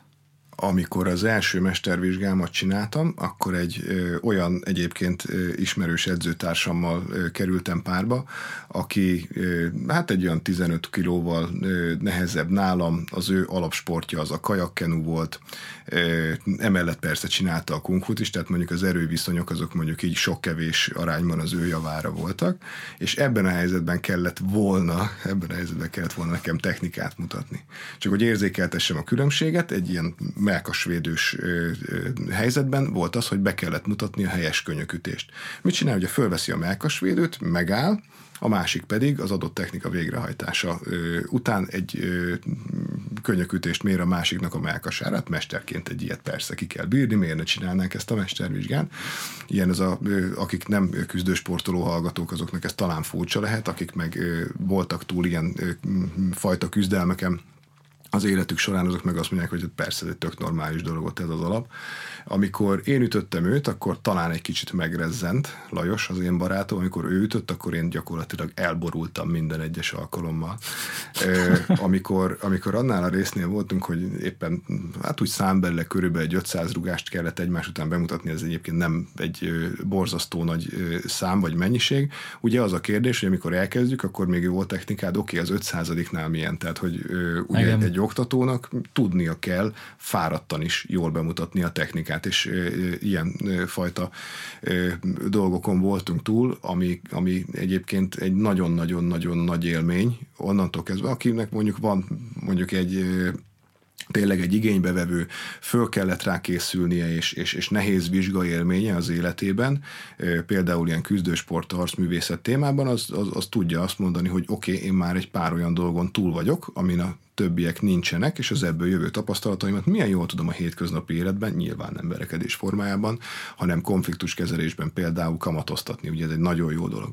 Hogyha úgy kapja meg valaki a fekete övet, ugye a Facebook mémen lehet látni meg mindenféle helyeken, hogy, hogy earn a black belt, buy a black belt. És az earn a black belt, senki nem áll az asztalnál, a buy a black, black beltnél pedig kígyózó sorok állnak. Uh-huh. Az emberek azok, hogy nyilván az energia minimumra törekvés elvének értelmében nem mindig keresik, tehát ha lehet könnyebb megoldást találni, akkor azt megkeresik. Hát számoljuk már ki, hát akkor, akkor nem veszek a nyaralóba még egy motorcsónakot, annak az árából megvan a fekete öv. Ezt, ezt a történetet nem egyszer hallom mondjuk az Egyesült Államok területéről. Mély tisztelet mindenkinek, aki komolyan foglalkozik a harcművészettel és a küzdősportokkal ott ez relatíve gyakran előfordul, még vicces videók is vannak a, az ők YouTube-ra kitett vizsga videóikból, tehát hogy, hogy tényleg nem a levegőbe beszélünk, amikor erről van szó. Hogyha viszont nehéz volt, egy nehézséggel az ember megküzdött, úgy, hogy nézték kétszázan, ott aztán nem lehet feladni, ott nincs az, hogy anya, én most fáradt vagyok, inkább lefekszek aludni, tehát ez, ez, ez a dolog, ez ugye elmegy. És ugye az, amit az elején beszéltünk, hogy magad vagy, egyedül vagy, csak magadra számíthatsz. Mohamed Ali mondta a visszavonulása előtt körülbelül egy fél évvel évvel, hogy a, a szorító a legmagányosabb hely a világon, csak magadra számíthatsz. Hát ez tulajdonképpen egy, egy jó vizsgán szintén így van. Ilyenfajta vizsgaélményeket igyekszünk mi is a mi gyakorlóinknak biztosítani. A haladóbb tanulófokozatoknál például van egy olyan vizsga, ezen én magam is keresztül mentem, ugyanis amikor új egyesületet alapítottunk, akkor az összes tanulófokozatnak az anyagából is levizsgáztunk, mielőtt a mesterfokozatunkat megerősítettük. Az egyik haladóbb tanulófokozatnál van egy 5 perces küzdelem öt különböző ellenféllel, és nem addig megy, amíg, amíg az, az az egy valaki kap egy találatot, tehát nem egy találatig kell elmenni, hanem öt perc folyamatos küzdelem. Az első az jön és mindenféle kéztechnikával támad, üt. Jön a másik, aki lefogni, leszorítani, földre vinni próbál. Jön egy harmadik, aki mindenféle látványos rugásokkal és, és hatásos rugásokkal támadja az illetőt. A negyedik az csak földharc, leszorítás és földön nyilván önvédelmi szituáció nincs megtiltva semmi, egymás szemét nyilván nem szúrjuk ide, ütni és térdelni is gyakori, hogy használunk. Az ötödik támadó, az pedig az, aki az összes közül bármelyikkel jön. Tehát, hogy van alkalmunk megnézni azt, hogy az adott vizsgázó az egyes típusú támadó ellen, hogyan vizsgázik, illetve egy olyan ellen, aki, akinek aztán mindent lehet, és ez öt pihent ember, ő neki pedig egyedül kell ezt az öt percet végigdanálni. A Wing Chun a ö, vérmérsékletéről és az intenzitásáról pedig, hogyha hallgatók még nem hallottak, akkor csak üssék be a keresőbe. Ne azt, amikor a forma gyakorlatot csináljuk, hanem akkor az, amikor a ö, szabad küzdelmi ö, részeket csináljuk. Én általában véve intenzívebbnek látom és érzem, mint a küzdősportok jó részét itt ugyanis nem technika, hanem túlélésre menő önvédelem a végcél, és az az öt perc, az úgy gondolom, hogy aki azt a megfelelő módon túléri, az arra például lehet büszke is, és általában mi is elég büszkék szoktunk lenni a tanítványokra, amikor ezt végrehajtják. Uh-huh. Egyébként, amikor mondtad a szorítót, akkor az jutott eszembe, hogy a, az én edzőm is annól mondta, hogy hát igen, Balázs, a bunyozni azt a, nem a zsákon fogunk megtanulni, hanem a szorítóban. Mert ugye a zsák az nem üt vissza. Hmm. Tehát nyilván a technikát ott meg lehet tanulni, de a, de a küzdelmet azt, de a, azt a másik elem. Uh, Oké, okay, zárszóként, uh, hogy a hallgatóknak legyen egy ilyen kis uh, take-home message, Persze próbálok egy ilyen nem túl általánosat kérdezni, de hogyha már mozgásszervű problémák és, és sérülések, mi, mi az, amit így a hallgatóknál, hallgatóknak mondanál, hogy mert úgy leginkább figyeljenek arra, hogyha aktívan sportolnak és szeretnék elkerülni a sérüléseket, akkor mi az, amire leginkább érdemes figyelni? Ha kialakul egy probléma, egy tünet, akkor amögött már van legalább egy, kettő, vagy akár három-négy kiváltók is. Emiatt bagatelizálni a tüneteket nem érdemes. Uh-huh. Nem érdemes rögtön a csúcs ö, országos hírű legjobb szakemberhez ö, fordulni elsőre, mert általában ezek első körben általános problémák, amit a közelben dolgozó rehabilit- sportrehabilitációs szemléletű gyógytornász is meg tud oldani. Hogyha a, a, a gyógytornát nagyon sokan még mindig nem tudják, hogy pontosan micsoda, minden hallgatónak tisztelet, aki ezt pontosan tudja, aki még nem tudja, ő egy felsőfokú egészségügyi végzettséggel rendelkező mozgásszervi és neurológiai és egyéb betegségeket is mozgásterápiával gyógyító személy, akiknek a képzési rendszerük az körülbelül olyan szigorú, mint az orvosi, csak nem tart addig, és alapvetően a mozgásterápiára megy rá. Mi a különbség a csontkovács és a gyógytornász között? Csontkovács egy hétvége alatt bárkiből lehet, az autószerelőből, vagy akár belőlem is.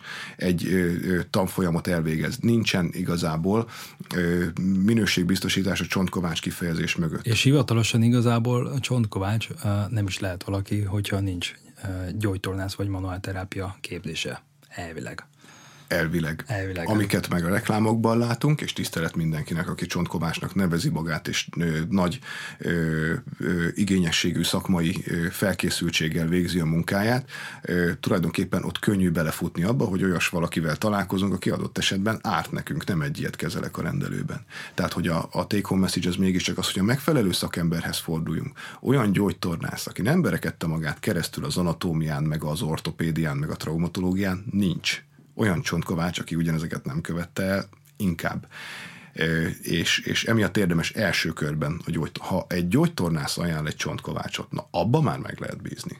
Mert ha ő látja azt, hogy jobb az, amit mondanak a betegek azelőtt, hogy hozzáfordultak meg az után, akkor ő egy jó szakember. Orvoshoz tulajdonképpen akkor kell fordulni, amikor a gyógytornász azt mondta, hogy figyelj, az alap dolgok itt nem működtek, itt az ideje megnézni. És hogyha tér problémám van, véletlenül sem menjek el egy olyan ortopédushoz, aki a csípőprotéziseknek a, a, a tudósa. Hiába nagy szakember a saját területén, én sem ö, tulajdonképpen kotyogok bele a csípőprotézis témába. Láttam pár száz olyan műtétet, én magam végeztem körülbelül kettőt, még a szakvizsga miatt, és, és, és körülbelül ennyi vége a, a, annak a tapasztalatnak itt. Ha egyszer fölveszem a fonalat, akkor majd még lesz benne tapasztalatom. Tehát olyan orvoshoz forduljunk, ha sportolók vagyunk, aki mondjuk esetleg ő maga is így éri az életét, ezáltal kéretlenül rögtön egy empátiával ö, fordul felénk. És hogyha az edzéseinkben vissza is kell vennünk egy ideig, akkor lássuk magunk előtt a végcélt, hogy azt azért kell csinálni, hogy később fájdalmatlanságba visszatérhessünk. Tehát nem elég, hogy alázatosak vagyunk a saját testünkkel kapcsolatban, még egy kis türelem is jól jön. Ez szerintem egy szép zárszó volt hogy a türelem és az alázat. Én nagyon köszönöm szépen, hogy itt voltál, szerintem tartalmas beszélgetés volt, remélem a hallgatóknak is tetszett. Kélek még azt mondd el, hogy ha valaki esetleg meg akar keresni téged a szakterületet miatt, akkor hol talál meg? A honlapunk a jómozgás.hu, amin tulajdonképpen minden elérhetőségünk fent van. A rendelőm az Szegeden van, a honlapon is fönn van a Dorosmai út 6 szám alatt, és nem kell azonnal oda rohanni, hanem tulajdonképpen egy e-mailben, ha összefoglalja a problémakörét, és elküldi a jómozgáskukat.gmail.com-ra, akkor ott néhány napon belül általában válaszolunk, akkor is, hogyha több ilyen kérés föltorlódik, és abból meg, általában még abban is tudok segíteni, hogyha valaki nem közvetlenül Szeged vagy Szeged környékén, vagy nehezebben tud Igen, akartam is kérdezni, hogy a telemedicinát mennyire tudjátok på å komme oss. Ugye egy, egyrészt általában a ö, helyi, helyben megkeresem a jó szakembert, akihez érdemes elmenni, egy ilyen, már kezd egy ilyen országos rálátásom kialakulni ebben a témában, nyilván a délalföldi régióban a legintenzívebb, de, de Budapesten is megvannak már azok a rehabilitációs helyek, ahova ha irányítok valakit, akkor tulajdonképpen jobb dolog sül ki belőle, mint amilyen a sérülés előtt neki volt. Ilyen helyre azért öröm küldeni azokat, akiknek szüksége van rá, mert a végén még nekem köszönik meg pedig, gyógytornász végezte el a munkát, meg ő maga. A telemedicinával kapcsolatban pedig egy ilyen félórás konzultációs lehetőséget azt rendszeresen biztosítunk, éppen ezen a héten is volt egy-kettő. A konzultációink 99% azért meg kell mondanom, az ugye az offline régi módi verzióban zajlik, de amikor valaki például külföldön él, online konzultációt leggyakrabban Németországban, Angliában élő és dolgozó honfitársaink választják, ugye egyrészt az ottani egészségügyi rendszer kicsit nehézkes, meg amikor az ember a problémájáról beszél, akkor bármennyire is jó a nyelvismeret, nyelvi akadályok nélkül, illetve nyelvi akadályokkal kicsit nehezebb ezt a dolgot. És ha csak annyit ö, tudunk benne, hogy elindítom, hogy melyik irányba menjen, nem, hiába zsibbad a keze, ezzel nem a készsebészetre kell első körben menni, hanem ö, egy ö, tulajdonképpen fizioterápiás kezelés sorozatra, meg mondjuk egy gyógytornászt meglátogatni, mert arra is megoldódik az esetek nagy túlnyomó többségében. Ez egy németországi példa két héttel ezelőttről, és, és ugye azt az alapfeszültséget, mikor az ember nem tudja, hogy hova forduljon, azt nagyon gyorsan föl tudjuk oldani, mm-hmm. mert a problémák jó része, bármennyire is az, a mi életünkben az egy első előforduló és addig ismeretlen dolog, megvannak a típusok, és onnantól kezdve, hogy abba besoroltuk és elirányítottuk irányítottuk, hogy merre menjen, onnantól kezdve könnyű, hogy működik a telemedicina, és, és mozgásszervi témában hatásos is, mert megkérem, hogy lépjen hátrébb a laptopról, és a vállával csináljon így, meg így fordítsa ki, és mutassa meg neki, hogy melyik az a magasság fáj, amelyik fáj, amikor visszaengedi, és ebből sok mindent ki tudok következtetni, akkor is, ha nem százszázalékosan egyenértékű a helyszíni vizsgálattal. Uh-huh. Oké, okay, szuper. Köszönöm szépen, hogy itt voltál. Vendégem dr. Kovács Milán volt. Remélem, hogy a hallgatóknak tetszett az adás. Remélem még találkozunk. Úgy szintén is nagyon köszönöm én is. Szia! Hello!